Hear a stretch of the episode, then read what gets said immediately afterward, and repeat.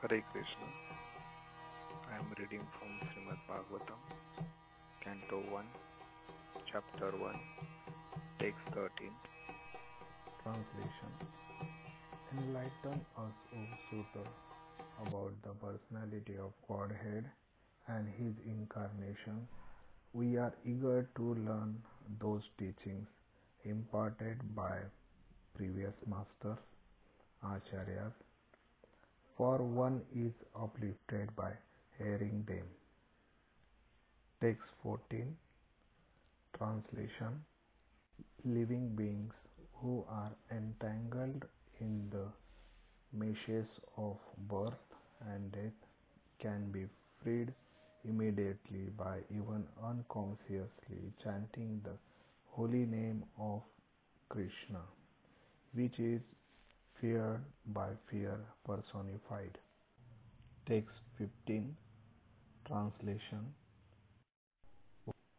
O Suta, those great sages who have completely taken shelter of the lotus feet of the Lord can at once sanctify those who come in touch with them, whereas the waters of the Gangas can sanctify only after prolonged us. Text 16 Translation Who is there desiring deliverance from the vices of the age of Kali, who is not willing to hear the glorious of the Lord? Text 17 Translation His transcendental acts are magnificent and gracious, and great learned sages like Narada sing of them.